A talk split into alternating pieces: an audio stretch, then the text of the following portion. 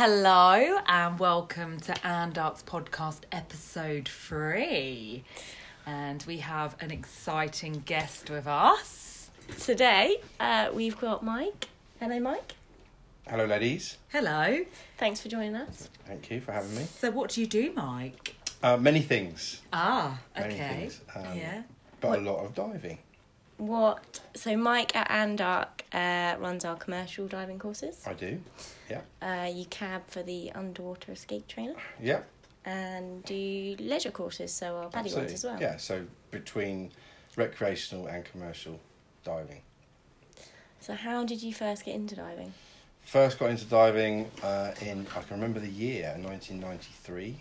I was on holiday in Rhodes and I was sat around the swimming pool with my then girlfriend, and a girl came round with a scuba tank and said, "Do you want to have a go?" I was like, "Yeah, sure, why not?" I had a go. She was selling a Discover scuba course, so we went out into the sea, and I found a picture of me like. Everyone's got classic, you can't see that, but which I'd probably cost me £30. So even before Instagram, it was all about the picture. Yeah. Well, yeah, absolutely. Yeah. 36 or 24 exposure, that's what it would have been. Yeah. Did that and thought it was actually quite cool. And then sort of worked in the local area and started to... dive for work. Yep. Without really knowing what it was all about. So, I wasn't doing it particularly legally and I literally had no idea. So I just thought you could just get in the water and do stuff. I ran my own business. Was this in Rhodes? No, this is when I came back, sorry. Oh, okay. Yeah. Running my own business and thinking that I could just do stuff underwater. Without realising any regulations or any rules or even really knowing how dangerous it was. And I can remember one of my first dives in Hamble, actually, and thinking, I can't get off the bottom.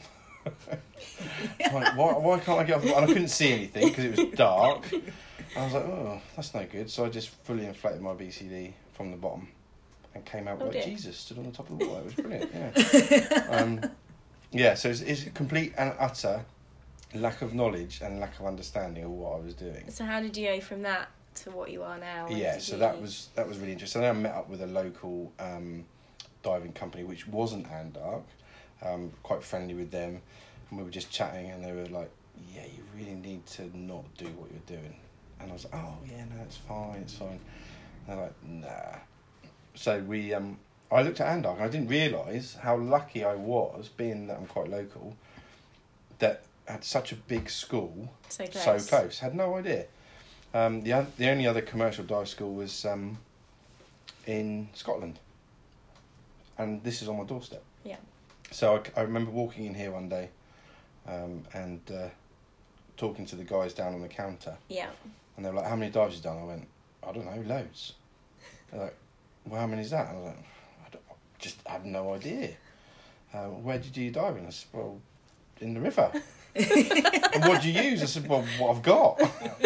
So their faces are like dropping. And what are you doing? Have you got any qualifications? I went, no. Do I need a qualification? Yeah. So then all of a sudden I had to start doing my PADI stuff. Yeah. To then do my commercial dive training, which was quite interesting. So the bad habits that I picked up was quite awesome, really. They were really excellent bad habits. So did you do it to get then your commercial ticket? Yes. So I did my... I did things slightly differently. I did commercial diving first and then recreational diving because I was actually quite enjoy working underwater, quite like achieving things. I did my PADI open water. No, I think I already had my PADI open water and my advanced open water, but then I did my rescue. That's right. Which then allowed me to do my HSE scuba ticket, so did that, and then thought, actually, this is quite cool. So I'll now start recreational diving, which was with Andark as well. Yeah. So I got my commercial ticket, and then I started to become a dive master. Yeah, and then you did your instructor ticket. And then I did my instructor ticket, which was the most horrific experience of my life. I hated every second of it. Why? It was just awful. It was. I think at that time I wasn't ready. I don't think I was in a PADI mindset at all. I was just and get in the water and just do your job instead of being what I would call flowery about stuff. You know. So I did my instructor course ticket, which was awful, and then I did my BZAC instructor ticket. I think it was. Yeah. And did all these other instructor things, but generally, my recreational diving is not in the UK. It was more to do with work. Yeah. You know? So I did lots of it was work diving and zero viz and nasty horrible places. So that's and So then I did my recreational instructors tickets and just spend a lot of time here at Andark. What kind of commercial jobs do you tend to work on? Everything. So we have things called ACOPs, which are approved codes of practice, which are there 5. So we have scientific and archaeological, inland and inshore, offshore, media, and recreational. So I work in all of those ACOPs, which is quite cool. So I'll do quite varied. So things jobs. Like do the inland inshore stuff here with Andark, and with other dive companies around because I supervise for other companies as well.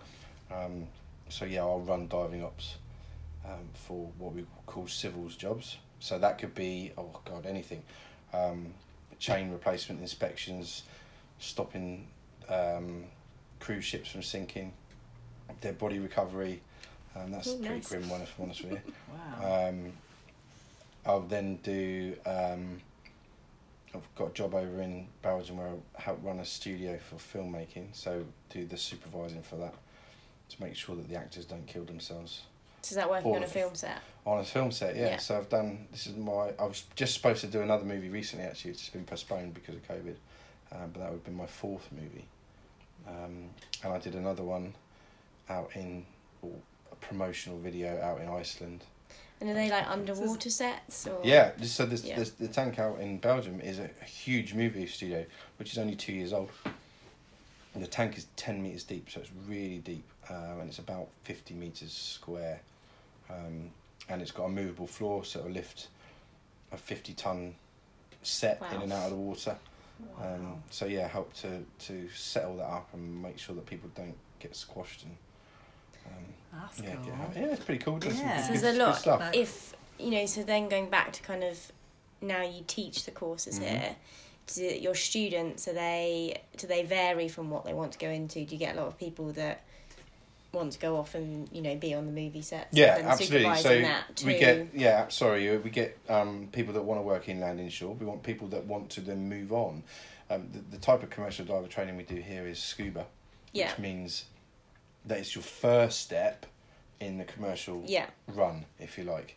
And the next step up is surface supply diving, so hard hat diving, which is what I do an awful lot of.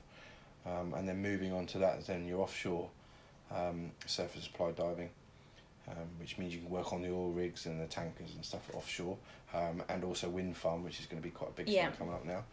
And then the last rung would be your saturation tickets, which is really deep. Yeah. So you get some people that go on to want to progress up. Yeah. Or but then you get the others that maybe just want to work in the movies or just want to be scientific divers, so they don't need all of those other qualifications. But you need that commercial ticket to do that. You must have the HSE scuba ticket because that allows you to dive at work, which is really important. Yeah. Cool. So interesting. So once you become trained in your commercial diving, how do you find those kind of jobs? So for people who have just newly become people ask me that all the time. Is there a community? Or something? Well, there is, and everyone's. Or is it people know everyone. It's quite a small world, and it is a lot of getting yourself known. People often, the students I have, how do I get work? How do I get work? So you've got to put yourself out there. You've got to go and talk to the companies, get yourself known so that the companies go, oh, well, use them. Give them a call, yeah. And I guess being available, because a lot of the jobs available is really difficult. Yeah, or can be difficult. Yeah. Last minute or emergency ones. And, so. And that's the thing as well, is people phone us up to sort out problems they can't do themselves. Yeah. And a lot of it is emergency sort of work. There is planned maintenance and things, but generally speaking, it's all last minute stuff. So look, some commercial work can come through to Andark. Yes. In a sense. Yeah. So actually joining up to the Andark Club and being a part of like that membership would help. Yeah, you'd still need to have your ticket. Yeah, so it'd be different. That's where it's different from leisure to commercial. Yeah. Because obviously if you're a leisure diver, you can't do the commercial. But if say you you'd certified as a commercial diver here, being part of the Andark Club, you could be in the know of different things. And yeah, I mean, your HSE scuba ticket would allow you to work for any company anywhere in the country, if not the world. The thing with the HSE standard is it's really high and it's world recognised, which means that other places around the world look at that certificate and go, it's highly trained and highly qualified. So it allows you to work. Yeah, and it's a good stepping stone. To get to move on to the next bit. To move on to the next bit, which one day we'll teach you. Maybe. Got any interesting stories on some of your jobs? Apart from getting stuck on the bottom of the river. And the river, that was interesting. How did you get stuck? I had too much weight on. I had no idea how much lead I needed, so I just put I don't know, 20 kilos of lead on. Do you look back on like how clueless you were then? To now what you know and how realise how dangerous dangerous. Complete ignorance. Complete ignorance. And just some of the the kit that I would use, cobble stuff together, and just not understanding the science behind things as well. Yeah. Because there is a bit of science there. And conditions as well. But I think it goes up when I teach recreational diving, and I always say, if you can learn to dive in the UK, you can literally dive anywhere, because it's cold, the amount of equipment you're wearing is vast. Yeah. The lead you're wearing is a lot of lead, everything's really difficult and you can't see anything. Yeah, the viz, You know, people turn around and say, oh, the viz isn't very good. And I say, well, what do you call not very good? Oh, I can see about 2 metres. Well, that's brilliant. Yeah. It's brilliant. If you put your hand over your face, that is how much I would normally see doing everything in the dark. I guess also from then your point of view, you get a lot of people that they might start doing their open water advance, they're going to their rescue because they want to do the commercial course. And they might say about the viz then, and if you're on a job, I mean, how many jobs do you do where you can't see what you're doing? And you're 90%, 95%, Yeah, so I was in the Thames the other week doing a job right by, down from Westminster. And the tide was really strong, and I'm changing chains and whatnot on the seabed in the dark, and it wasn't particularly deep. I think it was about 4 metres deep, changing chains that they're lowering down, but I can't see what I'm doing. Everything's done by touch, and it's something you just get used to, and it can be very intimidating, particularly like under big ships in the docks, some of the really huge super tankers that we go under. There's guys, really quite experienced guys, that sometimes go, that's not much fun doing. No, that. I can imagine. Is it like an adrenaline that kind of kicks in? Do you enjoy that side of it, like the challenge, or? Yeah, when you stop shitting yourself. When you come out. Yeah, exactly. Yeah, I mean, this is the thing. It is a mindset, definitely, and it certainly isn't for everyone. But my thought on it is that we are very, very safe in what we do, or we make so many... it's not like recreational diving where you just literally put a scuba set on and you go diving and that's it. Yeah. Mm-hmm. There are control measures in place which make it much, much safer, in my opinion. Although the environment that we're in might be worse, the safety measures that are in place make it that much better. But people do get intimidated by it. I can remember my very first night dive ever, and I was in Australia, in the middle of the sea, I don't know, I think it's Coral Sea somewhere, and we'd steamed out for 2 days, and it was absolutely pitch black. And the guy I was only probably about 19, I suppose, and the guy went, "I'm going to jump in there, mate." I went, "You must be bloody joking. I'm not going in there." It's like, what? And it was pitch black, and I was like, yeah. I'm not going in that. I did, obviously. Yeah, yeah. And noise from everything, it was really, really noisy. And I was like, there's a green light over there. And it went off. Like, green light, on, off, on, off. I was like, what on earth is that? And then the shark swam straight past me. Oh, it was a reflection off of his eye as he was swimming and curving, yeah. Yeah, so just a little bit of weak come out on that one. Yeah. But no, seriously, the stuff that we do commercially is quite, I think is quite, so the environment is quite dangerous, and what we're doing is quite dangerous, but you mitigate your risks, don't you, and make things as safe as you can.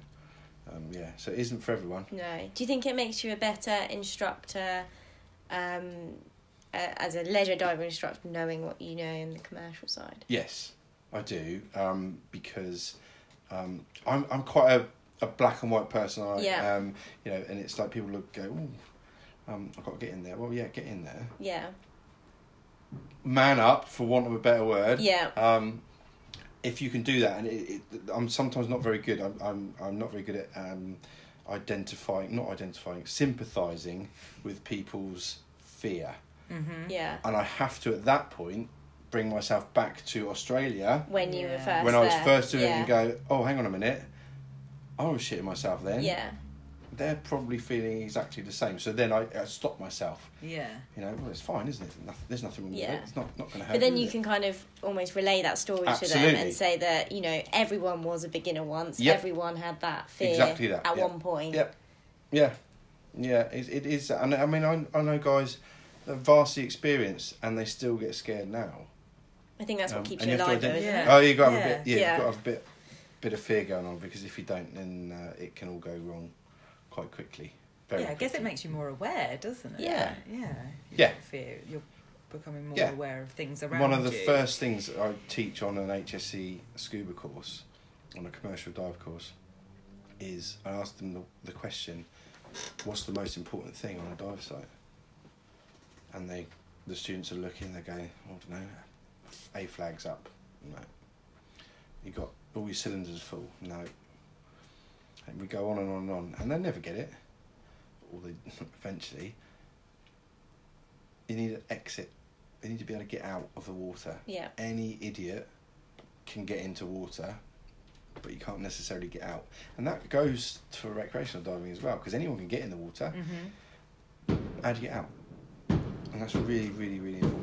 Would you say from that, if, say, Bridget is now advanced, would you recommend then her doing her rescue to learn how to be a better diver? And the thing with the rescue course is that by that point, you should be able to dive. So you're not. It's a bit like driving a car, isn't it? When you first pass your test, it's like you've just done your open water course and you're looking at the gear stick and you're looking at the steering wheel and you're not actually driving because you're not doing it naturally. Concentrating too much on the other stuff. And then you do your advanced course, which means you're getting a bit more fluid at things. Yeah. By the time you get to your rescue course, you're not actually paying attention to your diving. Because it's second nature. Exactly that. So the rescue course is that you're actually looking at other people. You know, in a commercial aspect, your diving is not your job. The diving is just a vehicle to get you to your job. You still got to achieve. Yeah. And that's one of the things I try and teach on the course, is that it's not about diving. Mm-hmm. You should already be a diver. Yeah, yeah. It's about your environment and making things safe and being able to achieve something, because you've got someone on top side who's paying a lot of money for you to be there and they need you to achieve things. And I guess usually working as a team in that. Team, absolutely. Yeah, close teams sometimes. Yeah, that we have to really rely on each other.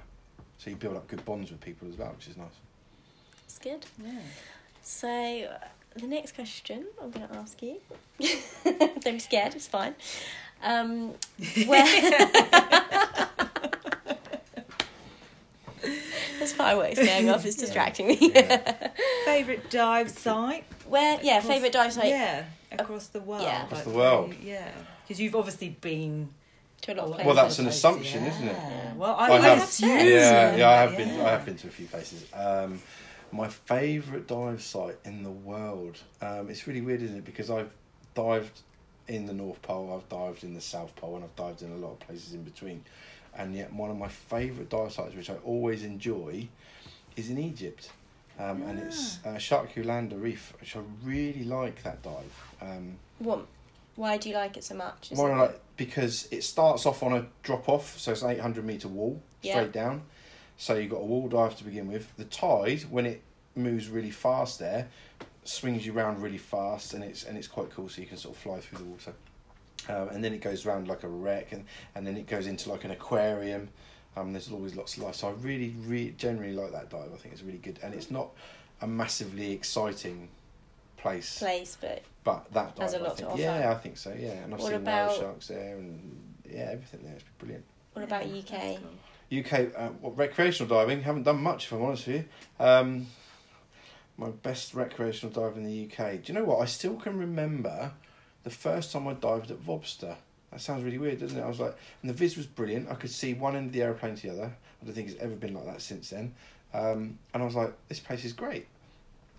My opinion is not as great now, but that's not to detract my first opinion of that. No. So recreational diving in the UK, I haven't really done much, if I'm honest with you. I did a trip for you guys to London recently. Yeah, saw the seals. Yeah, that was really good. Anywhere you'd like to go in the UK, recreationally? Probably, I've done the seals was one I wanted to do. So that was really good. I'm cured of them now. No, they bite, or they nibble, should we say? Yeah, they nibble, they don't bite. Like a puppy. Yeah. A bit over enthusiastic puppy that tries to hump your leg and then nibble you. Where would I want to dive in the UK? Probably Scotland again. I did a lot of training up in Scotland, so I didn't do much recreational diving there. But like something like Scotland. That was on your list, wasn't it? Yeah. Scotland. And funny enough, Egypt. Yeah, well, Egypt, I think. I'm glad you said Egypt. Do you know what? I've been to Egypt many times, and I think in terms of distance and value for money and what you get, it's actually pretty good. It is quite good. And I need to add Egypt. That's going to be part of the trip. Yeah, when we're allowed to do trips. Oh, that'd be good. Sign me up for that. Yeah. Deal. Yeah. What's on your bucket list? Of diving. Oh, okay. Just not generally in life, you know. Okay. Well, in that case, that makes that a bit easier, doesn't it? What can we do? Bucket list. No, the top of my bucket list. I've done a lot of bucket list stuff, if I'm honest with you. And the last, or one of the last ones, I want to do Galapagos. No, I will do Galapagos. Yeah. That will be there. It's just that's on my bucket list. Yeah. I think it's on probably everybody's. Is it? Yeah, so it's my top one now. I did Antarctica, so I was due to go back via Galapagos, but it didn't work out. So that sort of scuppered that one. But I like to go to new places. Yeah. Yeah. Bridge, have you got any more questions? I've got a couple more, but what three items do you always need to have with you whilst diving, or would you recommend? Especially three items for me would be regulator, mask and fins. They're normally quite important. Maybe a cylinder. Maybe one's your own.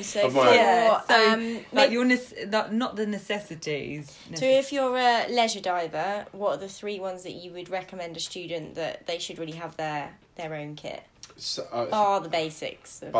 So not a really good fitting mask makes a really good difference, because it can be a be-all and end-all of a dive. Matt also said that, didn't he? Masks are really, really important. Well, I've got some masks, and some of them are really crap, and the water floods in, and it just makes the whole experience rubbish. Always carry a knife. Yeah. Always carry a knife. That was Andy Goddard's list. There's no question in my mind about that, because even a piece of fishing line, if you get caught or something gets caught, you cannot break it. You need a knife. Maybe a line cutter or something like that, but definitely a knife. Bigger the better. Yeah, crocodile and D stuff, you know. I have a massive knife. Green River knives, they sell them in the shop. Good price. £50. Best knives you can get. They'll cut through anything like butter. They're brilliant. Yeah, so knife. What else would I take with me? I'm really quite easy when it comes to diving. Really, packed lunch. What are you trying to say? What would I take with me? Get hungry on the job. Do you know what? Actually, thinking about it, my dive computer. Yeah, I'm lucky enough to have quite a nice Suunto, what is it, D10. D10. Fancy one. Yeah, nice. Mm. But actually, I wear that commercially as well. And although we don't use it for the dive, if that makes sense, it's being controlled by the surface, I use it for my records because I can plug it into my computer and download it all. And it tells me where I am and what temperature it is and you know, how long I can stay. It logs and all that. It just logs it all. Yeah. Yeah. And it's a good record if something goes wrong. Yeah, my death certificate. Yeah. It's like the black box. Yeah, but it is though, isn't it? It's exactly that. And with these ones as well, they what was they doing graph at it, the time? They? Yes. So it's, I don't ever dive without a computer ever. Yeah. Whether that be, I guess. It doesn't matter whether it's a cheap one. Yeah. Yeah, bloody inconsiderate. I've got a Suunto Zoop. Yeah. Which is a couple of £100 a basic computer, which goes in my pocket. One, goes in my pocket. So would you recommend one of those to someone at my level who's done their advance? No. So would you say I'd go up and run, because what will happen is you'll outgrow that, and then you'll want something more. Yeah. You know, what's it a bit like? I'm trying to think. You need a D5. Oh, a D5. It takes the straps. Yeah. I like this. Fashion computers are a little bit as well. Massively important. Yeah. Gone are the days of depth gauge and timers and stuff. The computer does it all, and it's a really important thing. So I carry two when I dive recreationally. Yeah. So I have one in my pocket, and one on my wrist. It's interesting that you guys have all said similar stuff. Yeah. So I'm trying to think of the third thing. Why the two computers? You have said three. I have said three. Have I said three? Yeah. Oh, that's good. Yeah. Why two computers? Yeah. Good question. Mm. Because if one fails and you're on holiday, it won't have logged what you've done. Okay. So you would then be starting from... You've still got residual nitrogen in your body, so if you've been repetitive diving for day on day on day and then your battery goes or it fails for some reason, it's always good continue to have that backup. Yeah. Because your depth would have to shallow off. Because of the residual nitrogen for the repetitive diving that you do. Oh, okay. So that's why I was carrying to always have a backup. Yeah, just a cheap one. Yeah. Yeah, no problem. And that could... See, that's what I would recommend, actually, thinking about it, because it's only what I did. Years ago, I bought an old Zoop. I think it was a Gecko, I think it was called. Yeah. And I still got it, because it's really easy to change the battery, and that's the one that goes in my pocket. And then you upgrade from there. Just your pocket watch. Yeah. How much you wear every day, and then I wear my my D10 every day. Yeah, it's a day watch. Very expensive day watch. Yeah, very expensive day watch. Yeah, but I guess it's use. It's money well spent probably. Yeah, but I think good prices in Andark, I'm sure. Yeah, of course, always. Thank you. That's all right. One last question before we go. Mm. What would you say to any up-and-coming diver that's, just open water, advanced? What would be, your last knowledge, fun fact? Or any advice? Any advice to give them? I go back to the whole driving thing. It's about practice, isn't it? You guys drive, and I can remember when I first passed my test, and your test is your open water ticket. And then you really start learning to drive after that, don't you? So it's about practice and repetition, and varying what you do as well, because varying conditions change things dramatically. Yeah. It's fine diving in Andark Lake to do your training. Yeah. It's fine diving at Vobster or Stony Cove or wherever. Yeah. But then you go into saltwater, and that's different. Yeah. That's one of the things I teach on the training courses. Switching, they don't even know it. I switch from aluminium to a steel cylinder, vice versa. So it means they have to change their weight because things are out of the norm. Different environments, tide, visibility, all that sort of stuff. So getting as much temperature. Yeah, God. I mean, Christ, I dived in -3 down in Antarctica. The water was so salty, it was like brine. That's why it didn't freeze, and I had 21 kilos of lead. Wow. To get me through that layer of salt, and then I sunk like an absolute stone.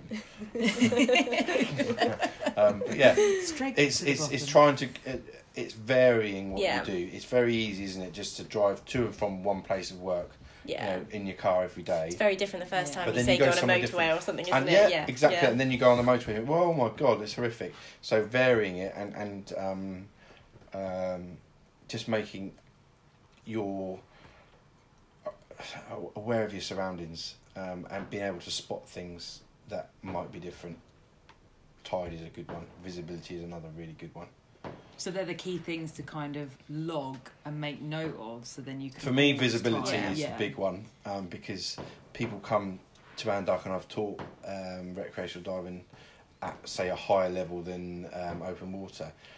And a guy said to me, he said, oh, my instructor said that if I can dive in Cape Verde, I can dive anywhere. I was like, what? I said, Cape Verde. I said, how warm was it? Oh, 30 degrees. I said, how far could you see? Oh, 100 metres. So, but it's a bit windy. Yeah. Oh, great. Now try zero bits. Yeah. Try here. Yeah. Yeah. Yeah. If you can dive here, and this is such good training, and you know, I'm not plugging Andark in any way, but it's really true that you dive here and that could be anywhere. Not just Andark. It could be anywhere in the UK, isn't it? It's diving in the UK is hard diving, and if you can dive here, and still enjoy it.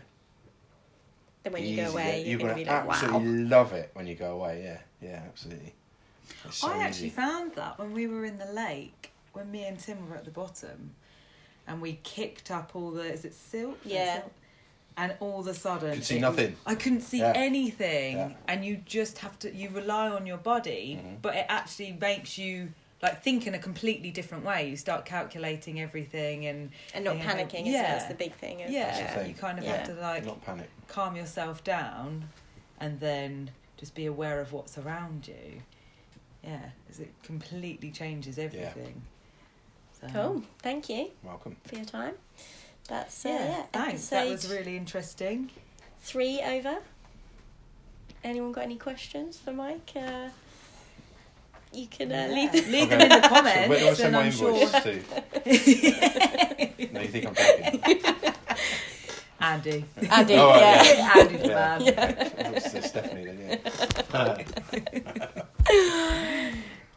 Cool. Well, thank you very much. That's amazing. Thank you. Over and out. Yeah.